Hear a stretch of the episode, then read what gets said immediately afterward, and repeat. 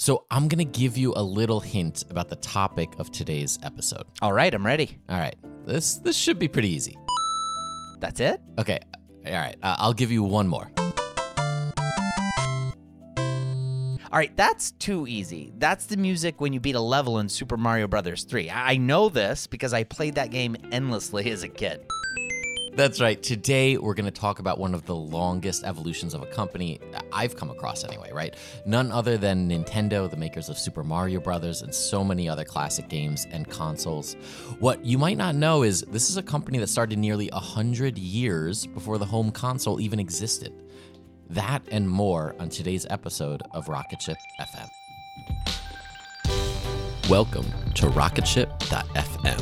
Rocket Ship FM is produced in partnership with Product Collective. We are your hosts, Michael Sacca. And I'm Mike Belsito. As AI continues to revolutionize our world, there's a critical conversation we can't ignore AI safety and security. And that's where HackerOne's AI red teaming comes into play, rigorously testing AI models to prevent them from being misled or exploited.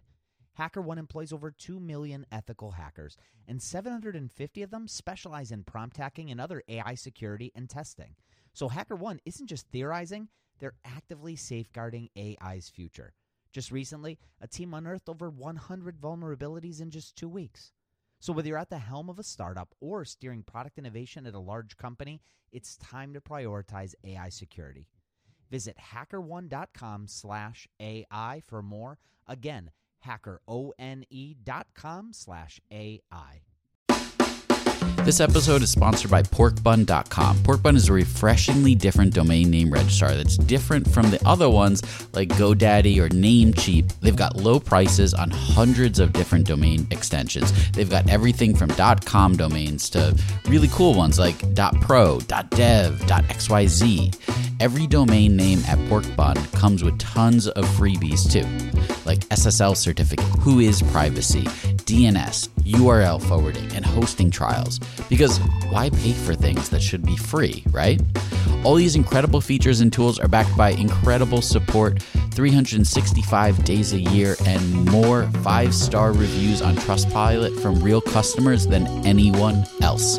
Look, you can get a dollar off your next domain name from Porkbun and see why they're the best domain name registrar around by using our code. Just go to porkbun.com forward slash rocketshipfm24. That's porkbun, P O R K B U N dot com forward slash rocketshipfm24. You'll save a dollar on your next domain. This episode is brought to you by Gigantic. At Gigantic, you can level up your product skills through live small group cohort based trainings. We're incredibly excited to welcome you to our next cohort of our product strategy training kicking off in January of 2024. This course will take you through the frameworks that product leaders use at companies like eBay, DoorDash, Groupon, Rent the Runway in order to scale their teams. It's taught by Ben Foster, a friend of this podcast, who is the former chief product officer at Whoop. So come join us. Go to gigantic.is. That's gigantic.is and save your seat for our January cohort. Your potential is gigantic, and we're here to help you reach it. Go to gigantic.is to reserve your seat today. So, as I was doing some research into key moments in various companies' histories, this one stood out as a lesson in longevity and reinvention as the history of Nintendo begins in 1889. Yeah, the Dakotas, Montana, Washington, those wouldn't even be states in the US until late in the year. Thomas Edison was still working out the details of the motion picture. And in Kyoto, Japan, artist Fusajiro Yamauchi founded Nintendo Koppai to produce Hanafuda playing cards. Nintendo is thought to roughly translate to leave luck to heaven, a reference to playing games of chance, but I don't know, it can alternatively be translated as the temple of free Hanafuda, and which meaning Yamauchi intended is unknown. Yeah. Hanafuda is a style of Japanese playing cards used to play a variety of games. Uh, the cards themselves are pieces of art, often lavishly decorated. At this time, they were hand painted on mulberry bark. And because of Yamauchi's artistic gifts, his cards became extremely popular. Despite a favorable start, right, the company did face some financial difficulties due to the slow and expensive manufacturing process, high product price, coupled with operating in a, a fairly niche market. And the cards were actually very, very durable, which impacted sales due to the low replacement rate. The quality of their product was simply too good. As a solution, Nintendo produced a cheaper and lower quality line of playing cards. Uh, Tengu, while also seeking to expand into other cities such as Osaka, where considerable profits were found in card games. And Nintendo continued to grow. They even created a partnership with a well known tobacco brand to sell their cards within cigarette stores in the early 1900s. Japanese culture stipulated that for Nintendo Koppai to continue as a family business after Yamauchi's retirement, Yamauchi had to adopt his son in law so that he may take over the business. As a result, Sekiryo Kaneda adopted the Yamauchi surname in 1907 and became the second president of Nintendo Koppai in 1929. By that time, Nintendo Koppai was the largest card game company in Japan. At one point, they were supplying the Yakuza, an organized crime syndicate, with cards for their casinos. Yeah, this is especially profitable as each new game required a new deck of cards. And these playing cards were a core focus for Nintendo for decades. In fact, through multiple generations of CEOs. Here's Parissa Haghirian, professor of Japanese management at the Sophia University, talking a bit about Nintendo's history. Playing cards were a good business until the 1950s, but they also realized if they continue doing playing cards, they will not be able to survive. In 1949, 21 year old Hiroshi Yamauchi became president of Nintendo and would go on to run the company for more than 50 years. But it wasn't easy transitioning a 60 year old card manufacturing company away from cards. Yeah, in 1952, he centralized the production of cards in the Kyoto factories, which led to the expansion of offices. The company's new line of plastic cards enjoyed considerable success in Japan, but some of the company's employees, uh, accustomed to a more cautious and conservative leadership, they viewed the new measures with concern, and the rising tension led to a call for a strike. However, the measure had no major impact, as Hiroshi simply laid off several dissatisfied workers and moved on. but they continued to expand their playing card business, moving into various types of playing cards, even adult themed playing cards. But there was one major event that would change the course of Nintendo's history. In the late 1950s, Hiroshi Yamauchi traveled to the United States and visited Disneyland. Seeing the vast empire that Walt Disney had built, Hiroshi Yamauchi in 1959 entered into an agreement with Walt Disney to incorporate Disney's animated characters into these Nintendo playing cards. Nintendo also developed a distribution system that allowed it to offer its products in toy stores. So by 1961, the company had sold more than 1.5 million card packs. This brought about a period of economic prosperity for the company, and in 1963, they officially renamed the company Nintendo so they could branch out in different directions as a company and weren't tied necessarily the playing cards. Eventually, though, the Disney card sales began to show signs of exhaustion. Nintendo realized it had no real alternative with which to alleviate the situation. Cards were on their way out. After the 1964 Tokyo Olympics, Nintendo's stock price plummeted to its lowest record at 60 yen. And this is where they enter a really fascinating period of time in the company's history. That and more after a quick break. When Rainn Wilson realized he had a special gift for talking people to sleep, he had two choices construct a massive speaker that would blast his voice to every person in the country, or invent a talking pillow. AT&T Business eventually talked him into the pillow thing. And backed by a reliable network, the only network with built-in security controls, Sleep with Rain was a hit. Take your ideas to the moon and beyond at business.att.com business.att.com. That's business.att.com.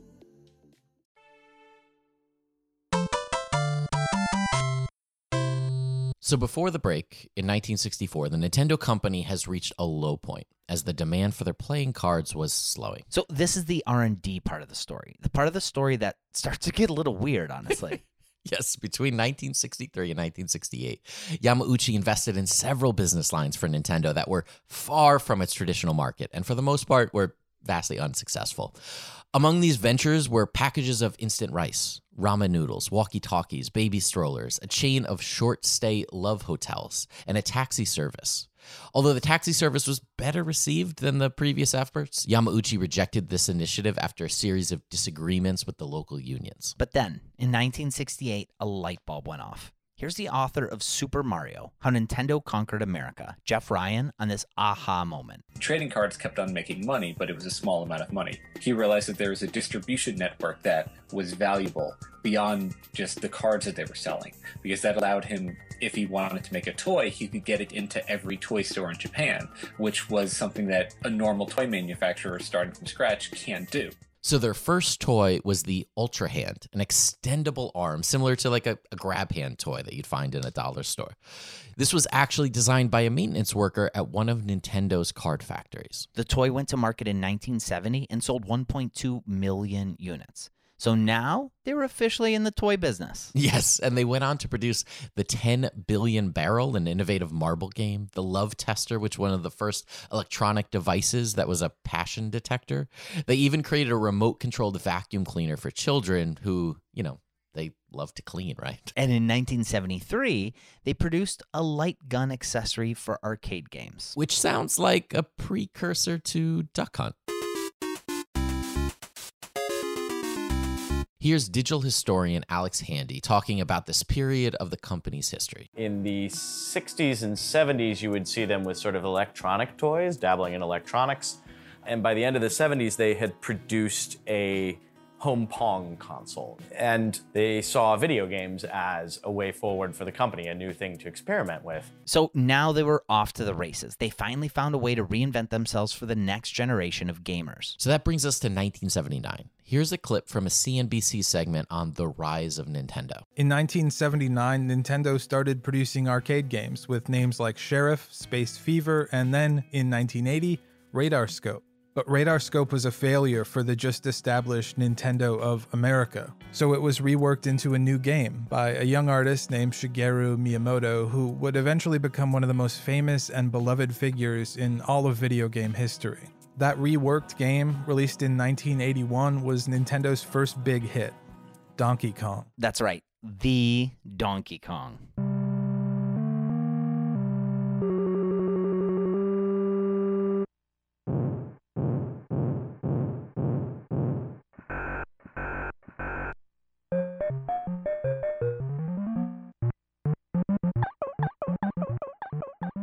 Right, that little squeak as Jumpman jumps and climbs those ladders, that brings back some memories. For sure. But now we'll get back to Jumpman in a second. First, here's Alex Handy again.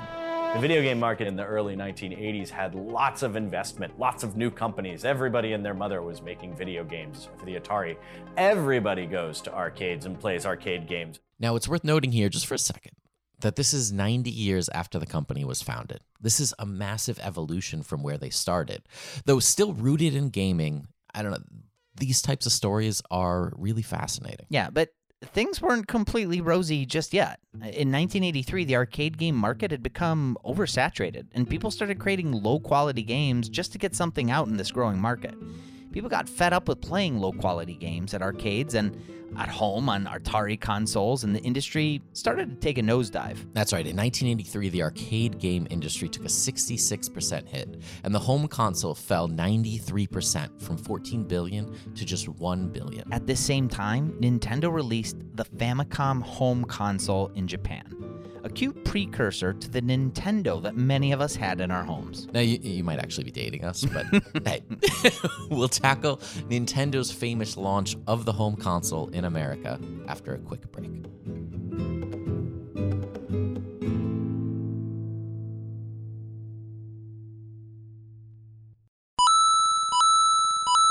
Before the break, we were discussing the release of Donkey Kong and their move to the home console, releasing the Famicom in Japan. And the US market was in a state of fluctuation. Both arcades and Atari, the largest home console maker, they were suffering from releasing too many overpriced, low quality games. Here's another clip from CNBC's Rise of Nintendo. A lot of people at the time said, you know, Nintendo, you missed the boat here, you know. You guys don't know what you're doing, but that's also exactly why they succeeded, is because the market was at the perfect point for them to come in and completely take over. So Nintendo reworked the Famicom, gave it a new housing, renamed it the Nintendo Entertainment System, or NES, and released it in North America in 1985. The Nintendo Entertainment System.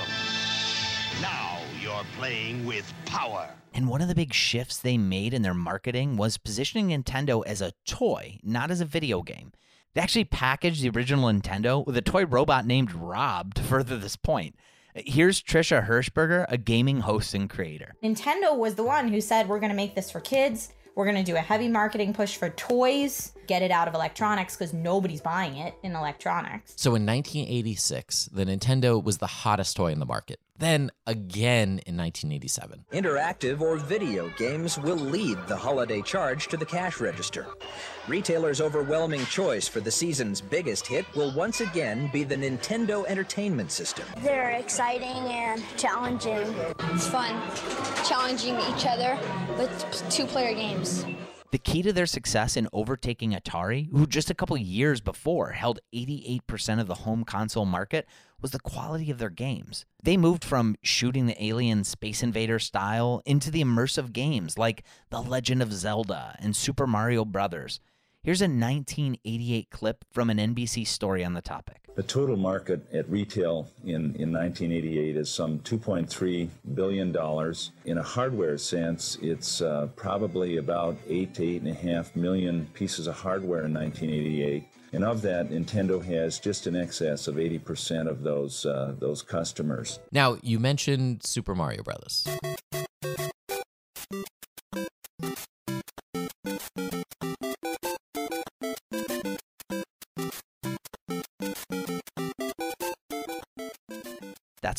Their flagship game on the Nintendo console. Now, the Mario character was actually from another Nintendo arcade game, Donkey Kong and even Donkey Kong Jr., except at that time he was known as Jumpman. That's right. In Donkey Kong Jr., Mario, as we now have named him, puts Donkey Kong in a cage, and Donkey Kong Jr. needs to save his father from him both were actually huge hits. Yeah, Nintendo was actually pushing Donkey Kong as the breakout star of their company, licensing him on everything they could, even allowing Coleco to create a console version of the Donkey Kong game. But then Universal Studios, which owned the rights of another great ape, King Kong, they sued Nintendo in 1982, alleging that Donkey Kong infringed on their King Kong copyright. Nintendo easily prevailed in the case, which was closed in 1983, determining that a previous ruling had already set precedents that the rights to King Kong were actually in the public domain. Soon after, Mario branched out on its own in the arcade version of Mario Brothers a simplified version more in line with Donkey Kong style play than Super Mario Brothers. But when Nintendo began making games for the home console, they took the Mario character and this idea of a plumber who could travel through pipes and created the most expansive and immersive game created at the time, Super Mario Brothers. People who were used to Donkey Kong and Defender style games had never experienced anything like it, and it captured the imagination of kids and adults across the world. And to this day, Super Mario Brothers, by unit of sale, is still the best selling Mario game of all time, pushing over 40 million units, followed closely by Mario Kart Wii. Now, we don't have time to cover all of Nintendo's hits in Super Mario Brothers, but this is a fascinating journey through a company that's been around for over 130 years and through various forms of leadership and has been able to continue to evolve and grow. Yes, I love the lesson of spending 5 years in R&D trying all types of strange ideas to see what was able to pick up traction. Yeah, and the fact that they eventually landed in a place that wasn't actually too far from where they began, but a more modernized version of what was core to the company games. Absolutely. So that's all for this week's episode. We'll see you here next week on rocketship.fm.